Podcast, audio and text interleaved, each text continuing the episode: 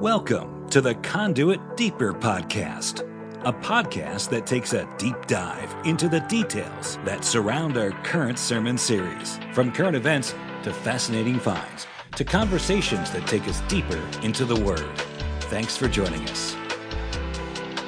Welcome to our Deeper Podcast. My name is Mo, Executive Pastor at Conduit Church, joined by our lead pastor, Darren Tyler. And we want to apologize, kind of, for the fact that we didn't have a podcast last week. You know, Um, and so we appreciate your patience. Whenever we do skip a week, we usually have a really good reason why. Yeah. Uh, and this last week, uh, the really good reason was that uh, Darren was visiting one of our our countries, one of our one of the countries in the the churches and the villages uh, that we have a pretty big footprint in. I don't know if you can say. yeah, yeah, we can. Yeah, Yeah, awesome. And um, took another one of our kind of a not really a sister church, but a partner church that has Yeah. done a ton of work with us in the beautiful country of Haiti. If you've not been to Haiti, it is absolutely gorgeous and breathtaking. Um, but not every part is. Yeah, I was going to say There's some challenges. when you're looking at it like on Google Earth, it from looks, Google looks pretty from, good. from about fifteen thousand feet on the descent. It's gorgeous. It's- yeah, it gets more complicated the closer you get. but it's very complicated uh, where you visited even uh, this this past week. Tell us a little bit about kind of you just you because you just did like a, a run and gun. I mean, you jumped in and jumped out. Yeah, I mean, uh, it is good to be back, and it's especially good to be back because uh, Haiti's always been complicated. I mean, the first time that I ever went, it was like right after Aristide was overthrown, so they'd had like a military coup. And I was, I mean, there was, you know, there was no Twitter, there was no Facebook. So I was kind of blissfully unaware that I had just landed in the middle of uh, a coup. Wow. you know, Yeah, it's like scary. it just it was a little loud, but we didn't know. Um, but since then, you know, uh, I don't know. It's just, so what's happening right now is this, and this is if you don't, you, you wouldn't, have, nobody could blame you for not knowing because uh, our U.S. media is uh, so enamored of COVID that they aren't talking about anything else. But um, right now, they so their president in Haiti was supposed to be out of office in uh, February of this year. His term technically ended. Uh, but he decided he wanted another year. He's got some reasons he thinks are legitimate, and so he's he's staying for another year. Uh, I'll, I'll put it this way: basically, everything that American media was accusing Trump of, this guy's actually doing. Gotcha. Uh, so he's sticking around for another year. He fired the Senate, like didn't even know that was an option. Like you're fired. Uh, fired the Supreme Court Wow. and is ruling by decree, uh, which is a euphemism for dictator.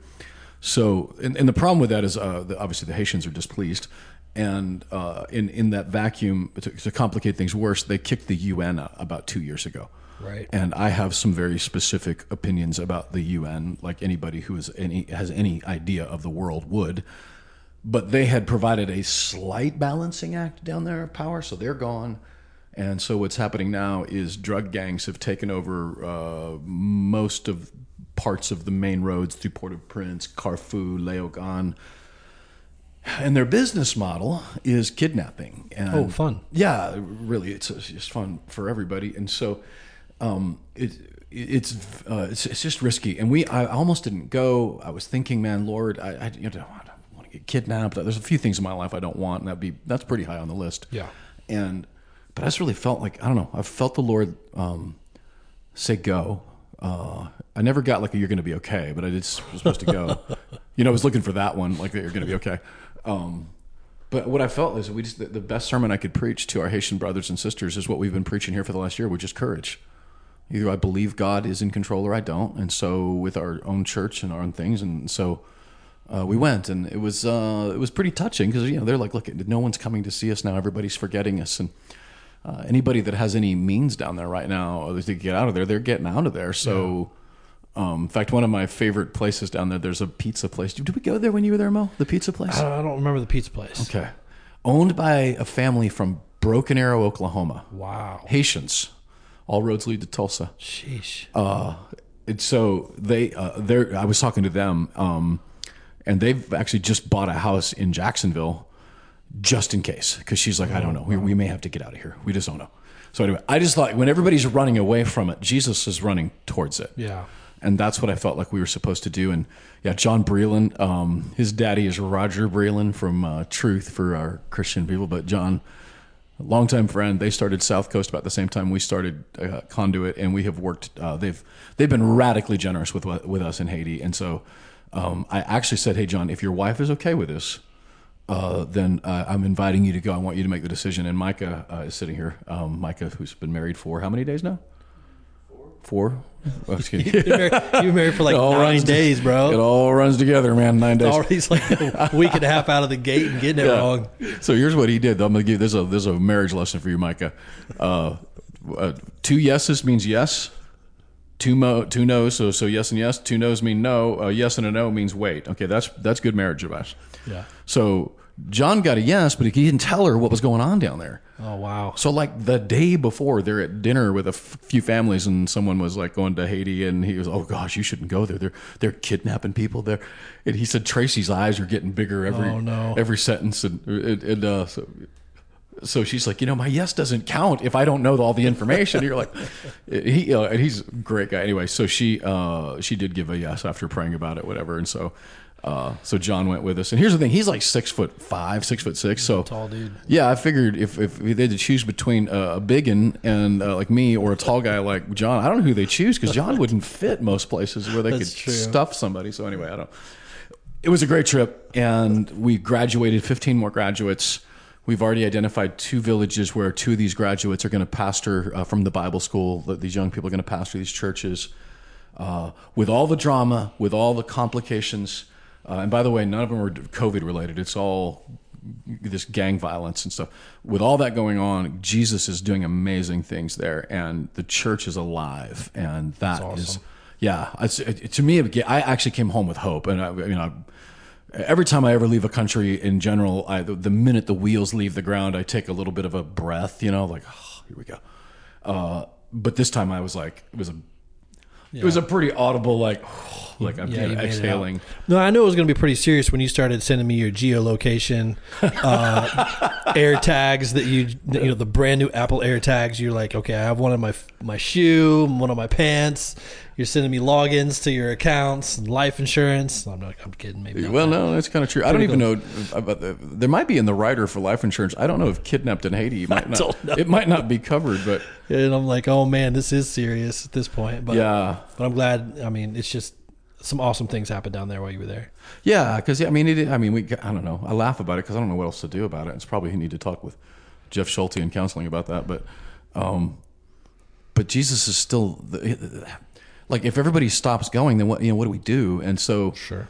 you know, for guys like Jean Marie or, or Fedoni, uh, they're like, man, thank you for being here. Just we know we're not forgotten. We know that we we're seen, and that that was a big part of what happened. And uh, and at the same time, boy, really good to be home. Um, Yeah. And made it back in time for Sunday. Yeah, and that was a whirlwind because you made it back in time and to to prepare enough to teach on Sunday and continuing our What's True About God series in the life of Joseph. And this was week 4, I believe. Yeah. And some pretty big truths came out. And specifically though, it's a tie-in a little bit to a special moment that we had Sunday here in service Crazy, yeah, with our uh, our good friend uh, Pastor Peter Shindy yeah. Shindy. from India. Yeah, so we had, um, and I always, I, I try to be careful. Of course, when I say that, and you're going to laugh because it seems like I probably do this every week. Like, I don't want to change a bunch of stuff at the last minute, you know, because I know Jason's planned, everybody's made plans and whatever. Uh, but we also, so we do want to, you know, say, hey, the Holy Spirit has complete control. And so I found out that, yeah, like at Saturday afternoon, I think is when I texted you and said, hey, Shindy's going to be in town tomorrow. Uh, he is from Western Indy, uh, India near Goa, where Jason. It wasn't Saturday afternoon. It was Sunday at nine fifty five. Oh, was it? Saturday at nine fifty five. Oh, was it? Oh, so, Yeah, I was like, oh man, okay, we're going for this. so it was worse than I thought. Yeah. So, uh, yeah. So he's actually he's from near Goa, which is where we all know that uh, Jason Bourne's wife was uh, was cruelly and unjustly taken from him in the Bourne identity. Uh, and I've actually kind of always wanted to go there, but he's actually not from Goa. He's from two hours from there. Okay. Where we're actually you and I, if we go, we got to go clandestine because in this part of India right now, Christianity, uh, their version of "Make India Great Again" a few years ago, which was basically kicking out Compassion International, kicking out anybody that had a Christian influence at all. Um, and now, so it's very complicated even there. But so anyway, he's here, and if anybody's been watching the news at all, um, and I don't know why you would, it, it- this has been on the news because it's COVID related. So of course they're going to talk about it, which is that COVID numbers are on the rise in India, and they're on the rise because uh, they locked down f- a few months back and you know did what everybody else did who locked down, which was they just kicked the can down the road. Right. And so, but what that's resulted in is, you know, 1.3 billion people. There's no social distancing.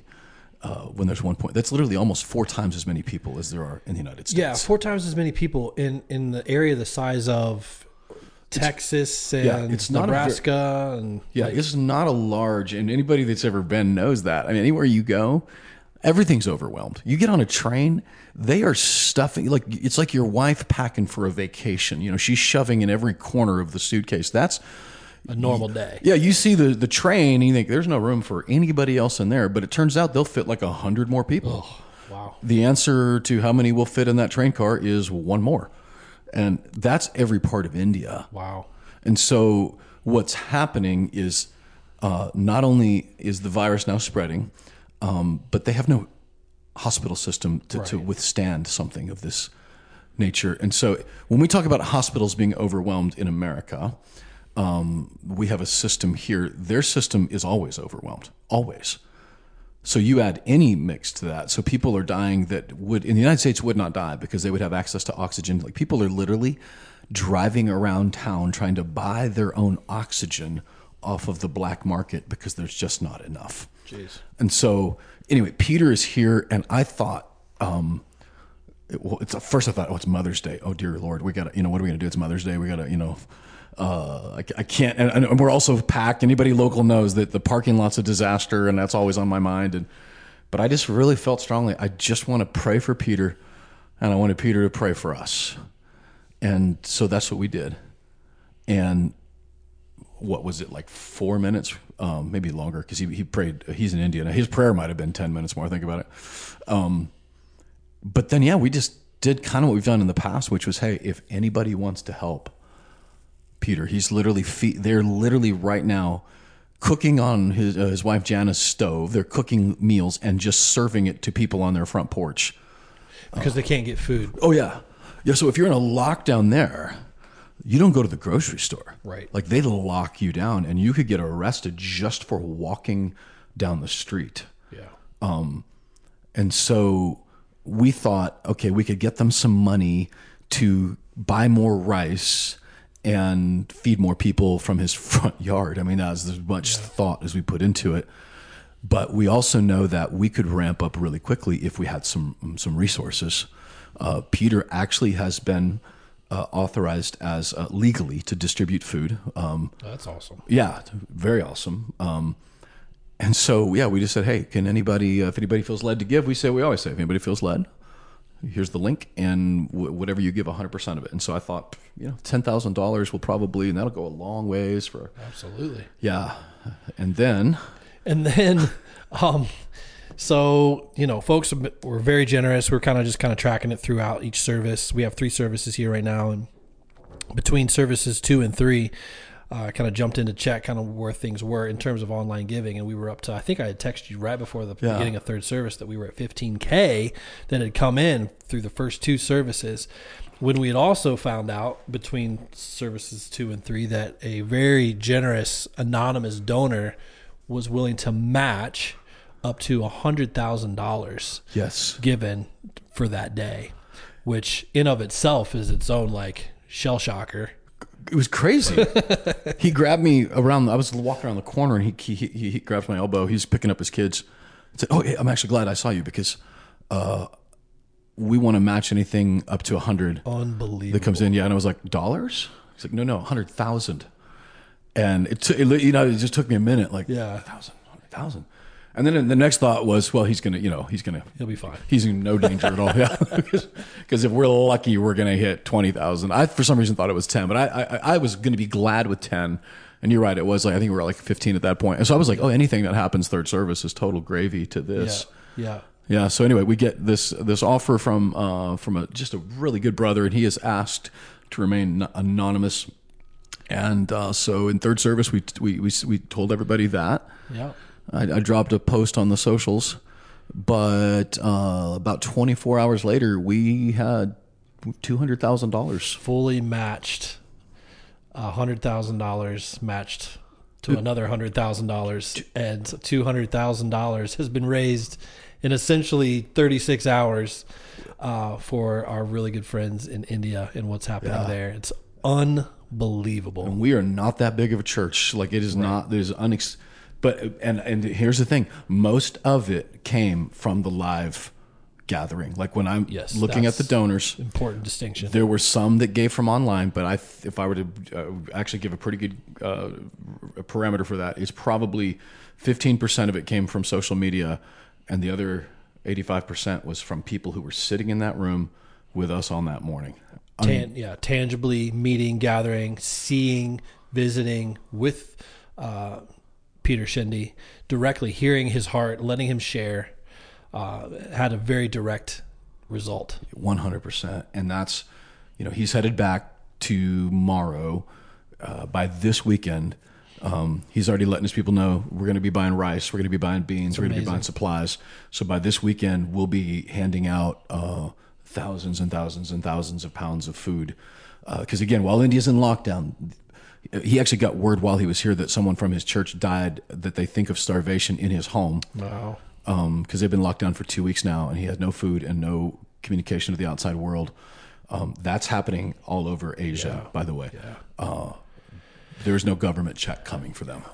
You talk about lockdown, you say the word lockdown, I think of even Sunday's message teaching about prison and Joseph in prison and kind of the lockdown that he experienced.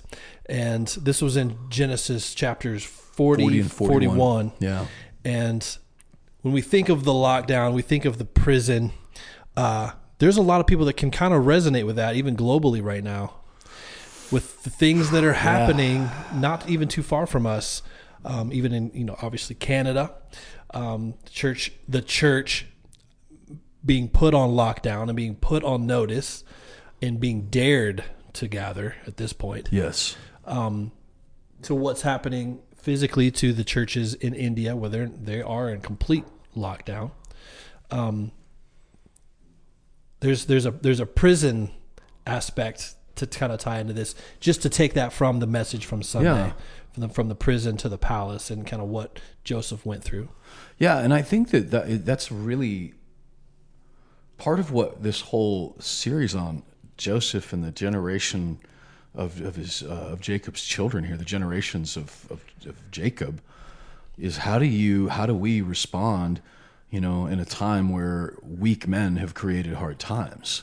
Yeah, to to go back a couple weeks ago. That we so here we are. Yeah. You know, and here's Joseph in the middle of the hard times caused by a weak man.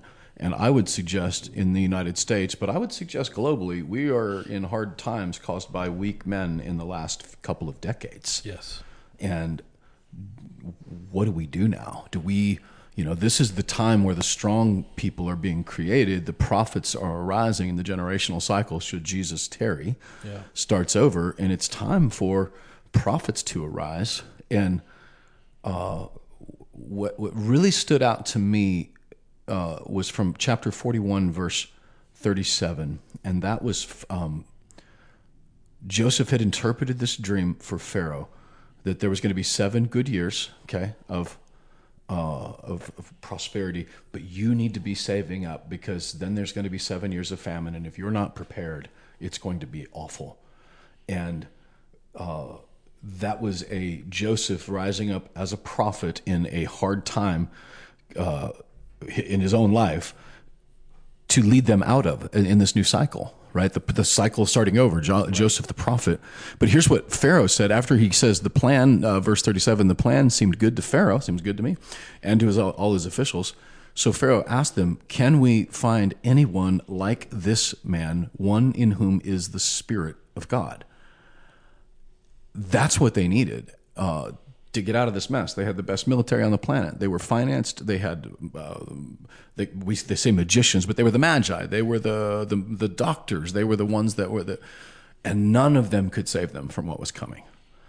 And what they needed was someone in whom was the Spirit of God to rise up. And I, what we need in America, what we need in Haiti, by the way, this is some of what I taught at Yeah. the Bible Institute uh, graduation on Friday, uh, Thursday night last week in Haiti, was that's what Haiti needs. Haiti needs young men and women full of the Spirit of God to rise up. Um, positions of political uh, influence, positions in the media influence, positions uh, of community government influence, because we've had a dearth of that in our culture, and we've allowed, right or wrong, um, the majority of the people who are leading local governments, whatever, w- are not necessarily people that are holding to. Uh, they're not full of the spirit of God. Maybe we should put it that way.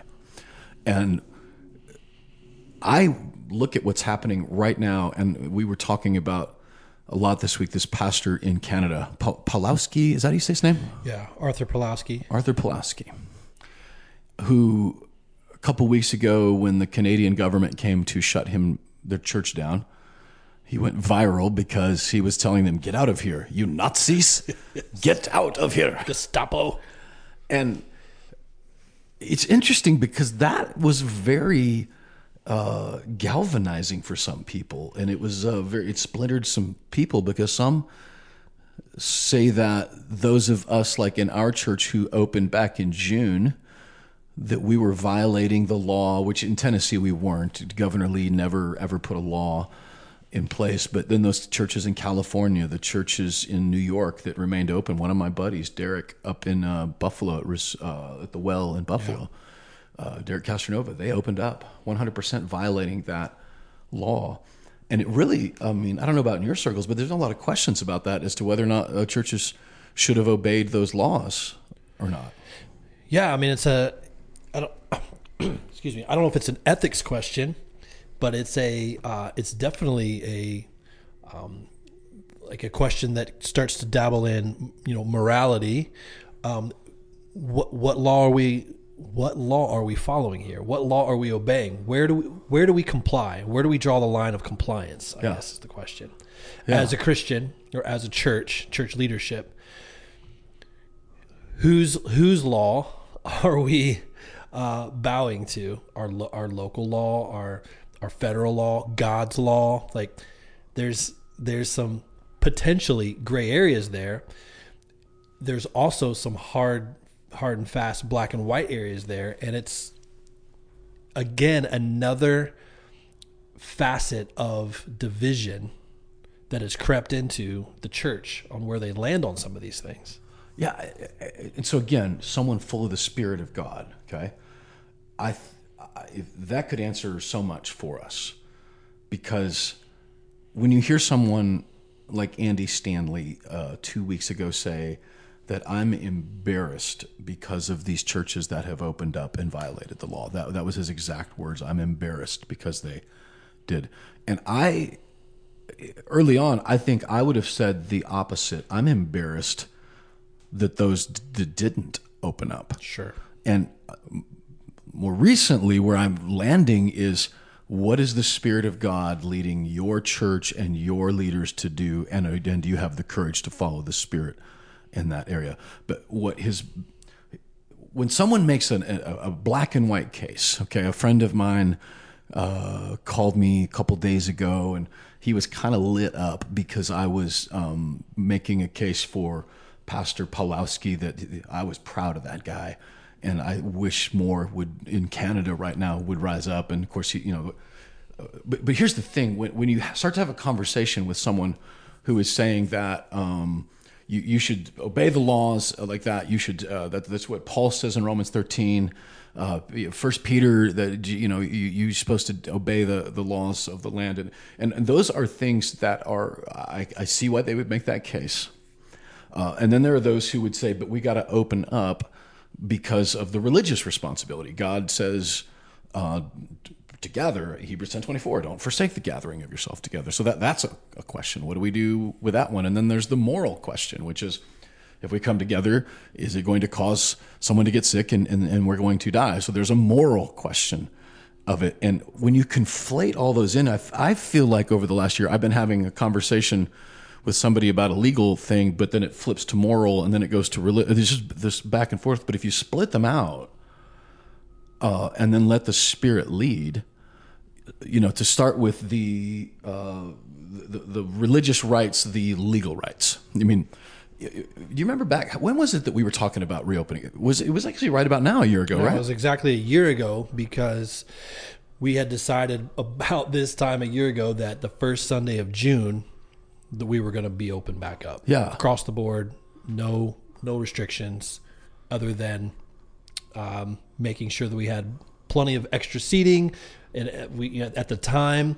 Uh, you know, doing some extra cleaning.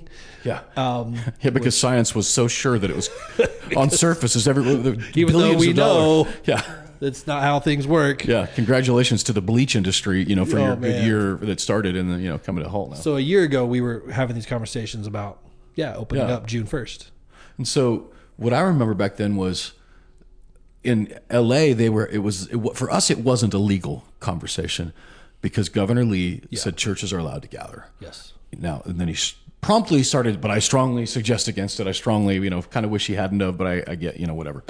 But then meanwhile John MacArthur who, you know, theologically speaking, MacArthur probably, you know, he and I probably wouldn't be hanging out, you know uh, he he thinks that with my like my charismatic roots, whatever, are demonic and whatever, and and I I just don't think he's going to be any fun at a party. Uh, like I wish I would. I, I think it was uh, one of my friends said I wish I was as sure of one thing as MacArthur is about everything. Right? You know, but they were for them it was a legal case uh, because legally they're telling us not to. And they opened up anyway, and so the internet explodes with judgment against him, and they're all throwing Romans, and they're all throwing First Peter at him, and and on the surface, that is a good question.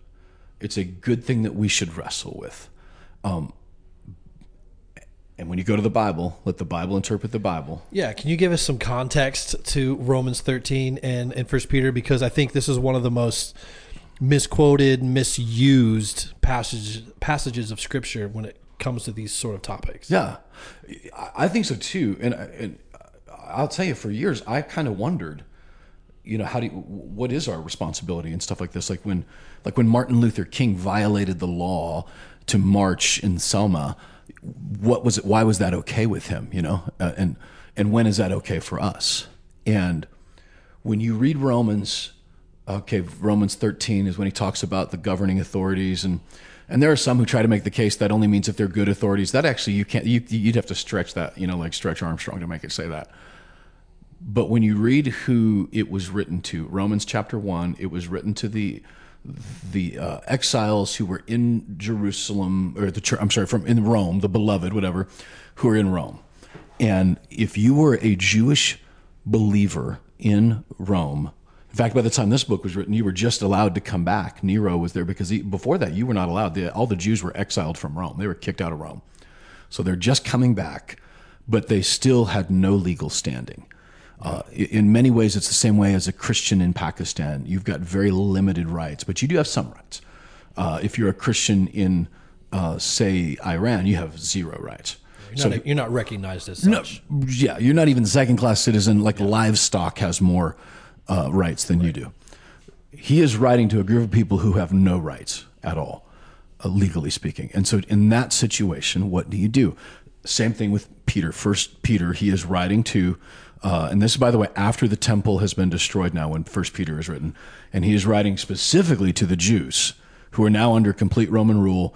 There is no legal right for anything for you to appeal to at all. And to those people, to the people in uh, Rome, to the people now in the diaspora who are spread throughout Asia Minor, Galatia, Colossae, all those, you know, the, the Jews had no rights there at all.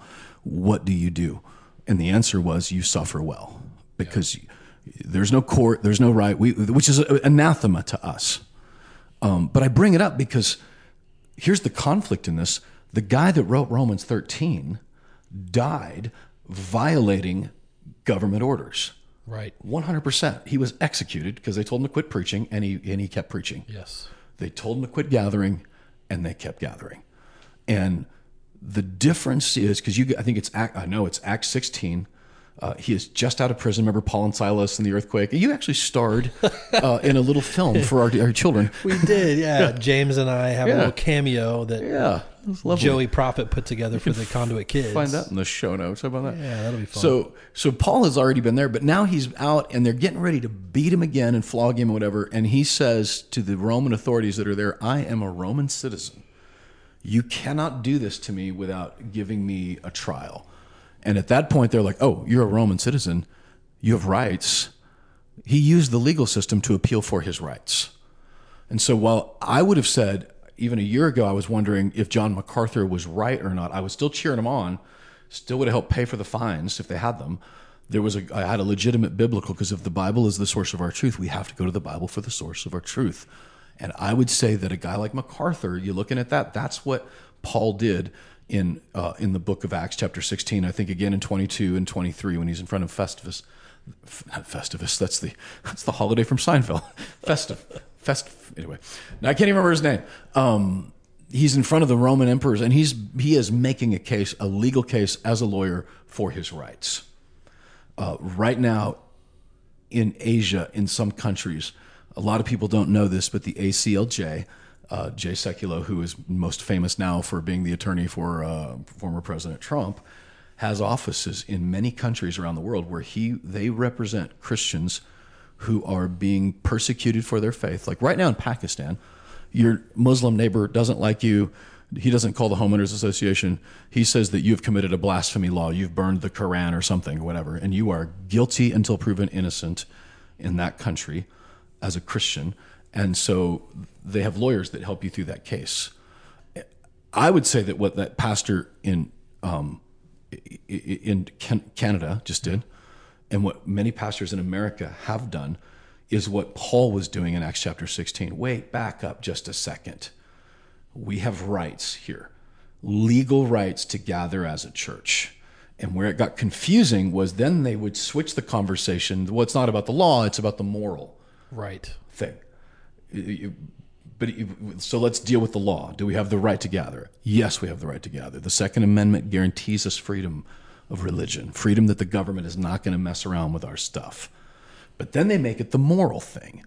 And that is infuriating to me because what happened on Sunday, right? We gathered 600 and some odd people came into our church facility. We gathered on Sunday. $200,000 came out of that. Literally tens of thousands of people's lives are going to be saved in India because of our gathering on Sunday. So while I appreciate the enthusiasm of an epidemiologist who knows a lot about the biological whatever, they know nothing about the human condition and that gathering was saving lives. We weren't saving them, we were exchanging them. And that part, anyway, Yes. Yes, and it's infuriating because even in Canada, Canada, where Pastor Coates, because this is all happening on the heels of what happened to Pastor Coates Right. in Alberta as well, for the same exact thing, where the police have come and built a ten foot fence around the perimeter of the church building, of which the church family came in and promptly tore down. good. Um, This is happening all just down the street from big box stores that are completely open. Your your Costco's, your Best Buys, your right? Home Depots, they're allowed to gather to meet full shopping parking lots, full shopping centers. That's where it immediately goes. They made it then about morality, but it's actually then now about finances or it's about right. It's whatever a they want to make it right. about. Well, here's what it is: is that now they're going to decide what is essential or Yes. not. That is essential, and you are not. And for me, the jumping off point was last May when the protests happened. They are 100 percent by li- rights in America. They are allowed to protest. Um, but the fact that every one of those white coats, uh, 85% of which would be humanistic, liberal progressives, were in full support of these protests. And so what they then said was, you are allowed to gather if your role, if your cause is important enough. And that was my jumping off point because I'm like, okay, if you're saying it's essential or not essential, who gets to decide what is essential? Right.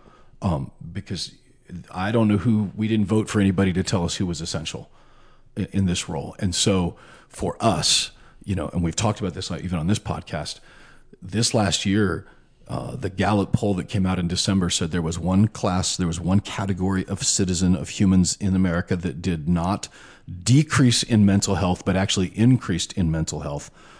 And that was those who reported weekly church attendance. Wow. Yeah, I saw that. It's crazy, right? Yeah. But it's because God knew that, like, hey, coming together is what you need from each other. You've got, so when it becomes this moral responsibility of saving lives, I don't even know where that stops Right. Because when the flu breaks out again, and we can say it's not like the flu, it isn't like the flu, no argument, because the flu kills children. Mm-hmm. Do we shut down our church every flu season because it could save some children's lives? You know, that's the moral thing that at some point the trade off, and I'm not interested in an epidemiologist telling me what morals, what is moral and what is not moral. It, the, the, that's the job of the philosophers. It's the job of the pastors, of the religious leaders. That's our sweet spot. You guys can frickin' deal with your epidemiology. Let us deal. We're the perfect. If, if you know what I mean, they say we can't say anything because we're not epidemiologists. Well, how about you guys shut up because you don't understand morality, you don't understand philosophy. Right. Let us speak into that. We can help you with that. And can we just look at it objectively? If you are an epidemiologist, especially in Canada, look at it objectively and see that it is no longer, and quite frankly, maybe never was a health crisis to begin with. The numbers in Canada are staggering. And, and by staggering, I mean non existent. Yeah. And for this to continue on, this kind of persecution, this kind of lockdown, we have dear friends in Canada that are giving us daily updates of what they can and can't do across the entire country. It's bananas, It dude. makes zero sense. There's no health emergency up there. Um, and so when you start, you know, connecting dots and looking at things objectively, it surely seems like there's an agenda at this point. It, well, it's sure hard to ignore the agenda, right? Because when it is the specifically churches and and I even as I'm saying it out loud, I know that I have friends that are like, "This isn't persecution, real persecution." I mean, look, I've been to these places. I've been to North Africa. I know what you mean, but this is persecution. Just because someone's fingernails aren't being pulled out, Right. Doesn't mean that your rights aren't being taken away. And for them to specifically, and again, back to the morality part of this, okay? If Dr. Fauci would have called a pastor and said, hey, if I lie about masks and then a month later I come back and tell the truth about them, is that a good idea? Is that going to earn trust in me? It, Sure. nobody's going to believe. You know, they've done that multiple times. Uh, Back in the uh, spring, summer, he was saying that herd immunity was going to be at X percentage, 50, 60%. And then he comes later in December and says, no, it's 85%. But if I would have said that, nobody would have listened back in July. So I lied again. Consult the people that understand morals. If I stand up on a Sunday and lie about something to get you to obey me, that's called a cult. Yeah. Right. We, we we actually get people out of cults, not into cults. Yes. It's this is a, a science cult. This is science fascism. This is we understand what we're doing, and you guys are dumb and just understand. So we're going to lie to you to control you. So the, the morality piece of it has been absolutely infuriating to me because again, nobody consulted us. If you if if your plan involved hundred percent participation, it was always going to fail. Right. It was never going to happen. And so now to come back to what's happening with Pawlowski and say, does does that pastor or any other pastor in Canada at this point who is being told they have to shut down while Costco remains open? I mean, I say open them up, open them all up. Uh, if, if, if it's about the law, appeal for your rights. If it's about morality, appeal for the fact that mental health is important. We'll protect the, the, the ones that are vulnerable. We will, but we're Absolutely. not going to let you tell us the morality because at the end of the day, the third thing which gets it confused is the biblical command to gather. When someone says, uh, and, and, and people, by the way, rightfully said, we are gathering because the Bible tells us to gather. Now, the problem with that is if you're in a secular society, if you're an Islamic society, uh, which is a theocracy, there is no such thing as a, a secular government in an Islamic world. There's Right. all uh, secular humanist in, in Europe. The biblical command, they don't recognize that. But our question would be even if they say don't gather and the Bible says gather, do we gather anyway? and you know my friend that was you know got his panties in a wad a, a couple days ago one of the things he was saying was it's all it's all about the building all about the building all about the building like well maybe but maybe that's not at all what it's about maybe it's about gathering because what we said last year was if they come and they shut us down and they build us whatever, then we'll meet in the parking lot. And if they bulldoze our parking lot, then we'll meet in the street. And if they kick us out of the streets, then we'll meet in houses. And if they kick us out of houses, we'll meet in the woods. But we're going to meet. Right. Because that's what the Bible commands us to do. And God's commands are for our flourishing. Uh, they've told them don't gather in Iran because it's dangerous to our people. Your uh, your, your spiritual whatever is actually dangerous to the people around you. The Jewish people told the Christians don't gather because you are dangerous to those around you. And what did the Christians do in Iran? What did the Christians do in, in ancient uh, Jerusalem? And what do the Christians do now? We're going to gather. What did they do in Haiti this past year? Oh, they gathered, baby. they look Haiti. uh, They just literally looked at the the the the, the stuff and said, um, "No, thank you." Like we're shutting you down, and the Haitians were like, mm, "Nope, not gonna do that." The minute you leave the airport after they've shoved a, a thing down your throat to make sure you don't have the Rona, and they've got you know whatever, you won't see another mask until you get back to the airport because they're done with it. They got, I think I said it, but you know, Haiti got 99 problems and a COVID ain't one, man, because there's bigger fish to fry here. And candidly, again, you look back and there's been no outbreak. Everybody's like the big mystery of what, what happened in Haiti. Why is nobody dying of COVID? You know, the average death in Haiti is at 58 to 60 years old. Yeah. Average death of COVID is 78. So they've been dead 20 years Yeah. by the time. But anyway, no, the Haitians have been gathering, and I'll tell you when I uh, well, here's what was super helpful to me, even to see all the drama, uh, the fear in all the Haitians. They come together as Jesus people. Hebrews ten twenty five. They did not forsake the gathering of themselves together, and they are full of joy, there's fear, absolutely, there's fear. But man, they're full of hope and they're full of faith because they kept gathering. God's commands are for flourishing, and the command to gather is not to. Uh, and look, if, if, if I don't know, if the only thing you're getting out of church is I just go to church and I sit and I get a good song and I get a sermon, well, maybe you should stay home. I mean, during a pan, I mean, I don't know, pandemic, but. Uh, but that's not what this was ever meant to be. This was us coming together, inspiring one another to do good and to change the world. That's Hebrews 10:24. That's what we built our church on, right? That whole thing.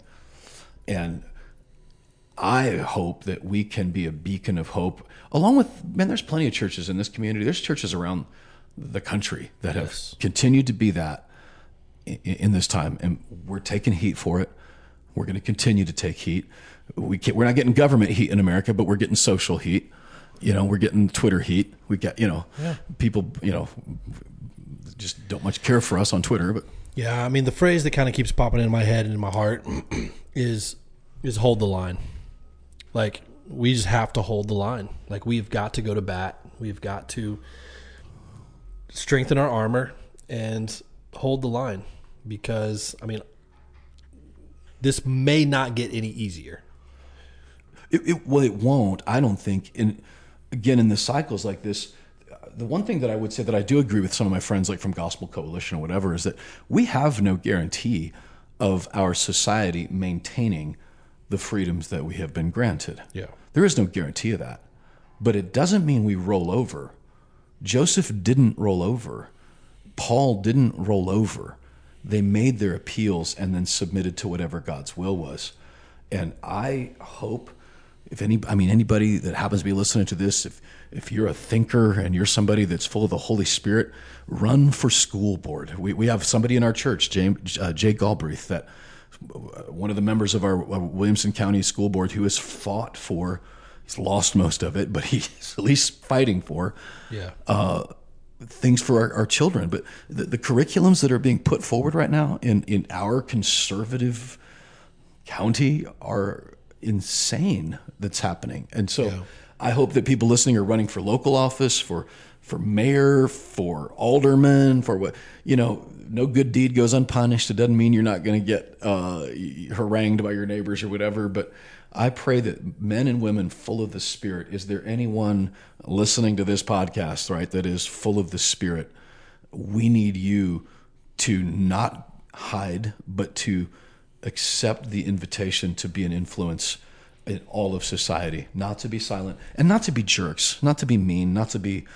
We have to do it in love. I, I've totally. I think where we get sideways is, you know, I, I remember I was old enough. I'm old enough to remember when uh, Falwell and the religious right, and so then it became about a voting block, and then it became about power, Right. and then it became about so. I, I see where that all goes wrong and can get very uncomfortable. And but somebody full of the Spirit, But to not do nothing. nothing is not the right answer. Yeah. You know some of the greatest that's what they're doing that's what they're saying in haiti right now. I mean lafleur was telling me that there are many churches in haiti that are teaching that because they've uh, elections are held on sundays in uh, haiti. And so one of the problems in haiti has been haitians don't like to vote on sundays uh, because they're going to church. So they don't go vote. And he's like oh no no no get vans. We'll drive them all to the booth polling booths we must Have vote. church. We'll have Yeah. church in the van on the way to the Yeah, we'll vote. Well, that is our church that day. Um, but that's part of the problem that they've had there is they've had uh, men uh, who are not full of the Spirit leading their nations. And if if we have an opportunity to to speak truth to power, you hear that a lot from the left and the whatever. But like, just be truth, uh, not pursuing power, but truth. Yeah, because the example in Genesis is that Pharaoh eventually came to the end of his the end of himself and was looking for someone to consult in. Yeah, Like he came to the end of everything he knew, everything everything he had access to, all the power that he had and resources he had, came to the end of all those things and said, "You know what? I Actually, I need the spirit of God in this." Yes, from a guy that probably didn't even believe. He probably had to get uh, Jehovah as one more god on his list. Sure. But he was at least at the point where Jehovah was the one that seemed to know what he was doing. And if Joseph, because this is the part where it's important, where we do walk in love and we do, uh, it's truth, but in love, is that Joseph wouldn't have been in the place that he was in had he been vindictive, had he been Right. bitter and cynical. So while he's in the pit, while he's in the prison, he's allowing it to make him stronger, not weaker. And so, because of that, and that's the Spirit of the Lord inside of him, that is what put him into that position so that he had the opportunity to be heard. Yes. N- not burning any bridges, Sorry, a little being Haiti, available. a little Haiti cough there. Yeah, no, take care of that. That's for sure. Well, this there's so much happening in the globe right now. Um, there's just a lot happening. We didn't even touch on a few things that are super active right now.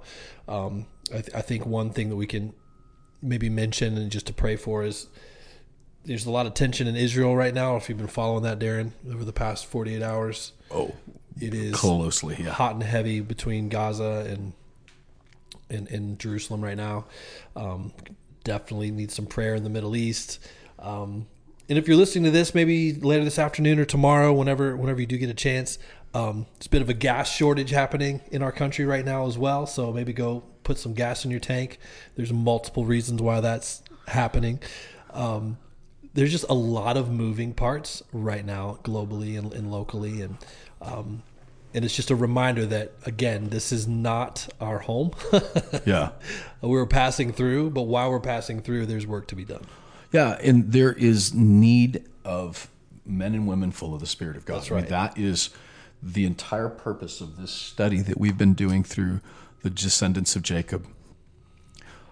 There were 11 other brothers, and none of them were full of the Spirit of God. Right, yeah. I mean, they were full of a lot of stuff, but not not the Spirit of God. We're actually going to see, though, even in this week when I get to this Sunday, that Judah is beginning to awaken Yeah. like Judah begins to step forward and, and, and begins to step into who he was created to be. Um, we need all of us. Who, someone's got to go first. Like we, we need someone with the courage to, to lead into this.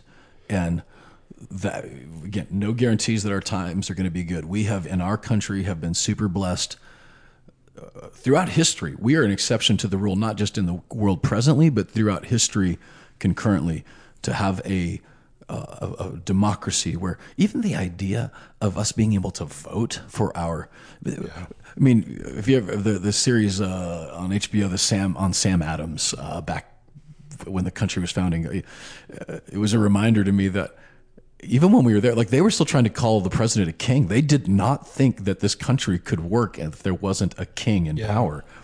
This idea of an elected representative is uh, is is not only just an experiment; it's brand new. This is new to history. This has not been done before. So, uh, arguments to be made about Greek and whatever, but that's not. This is way we're doing this right now is new, and we're not guaranteed that this lasts forever. But what we are guaranteed is whether that we're in the pit, the prison, or the palace, that God is still God, and He is still. We have an opportunity to be. Uh, the, the, men and women full of the Spirit of God to lead it. And you know what? Look, the, the, the, very shallow part of my heart, I would love it to go back to the good times where I was super naive and we were rocking and rolling in the 90s, right? Okay, but those days are not here anymore. And no. I don't know what this next decade looks like. But I know this that in 10 years, whatever it is, what I want to be and what I want to be surrounded by are Josephs and not Judas yeah. in this season. That's good. Well, this Sunday, we will be continuing the series, as Darren alluded to. And uh, also this week, just kind of a heads up, we're, we're having something we call Conduit Next info meetings. We are going to be sharing um, a bit of a vision and, and an update on all the things that we've been talking about with the expansion of the new facility. And so, if you haven't signed up for that, if you haven't heard about that, um, and you're local here, we'd love to have you come by and visit us um, and, and learn more about this expansion project that we're doing. All of the all of the information you could want to know about what we're doing here on site is simply at our website, conduitchurch.com forward slash next n-e-x-t and you can read up about that there and sign up to to come to one of these info meetings this week. And to that point i mean maybe you're hearing some of the beeps in the background and right. The, they weren't doing anything until we started this I podcast. Know. It's it's it's it's unbelievable. It's like a magnet every time that we set up to do this. And Micah is always finding a, a nook and cranny for us to record in, and and, then, and then the trucks show up. But it's a good sound uh, because that means our parking lot is getting installed. Our new parking lot is uh, being put in this week, so be praying for that to go smoothly as well so much happening, so many amazing things happening. Be praying for Pastor Peter Shindy as he heads back home. Um, and just thank you to each and every one of you that gave generously yeah. this week to that specifically. Uh, just an incredible story that I know that we're going to tell for for generations. Oh, I mean, this Lord, is a yeah. life changing um, event that has happened, and uh, just thank you for for tuning in each and every week. Uh, we are excited for what's next. Uh, we're excited for this new facility we have, and just this next season that Conduit's heading into. So, thanks once again for joining us here on the Deeper Podcast.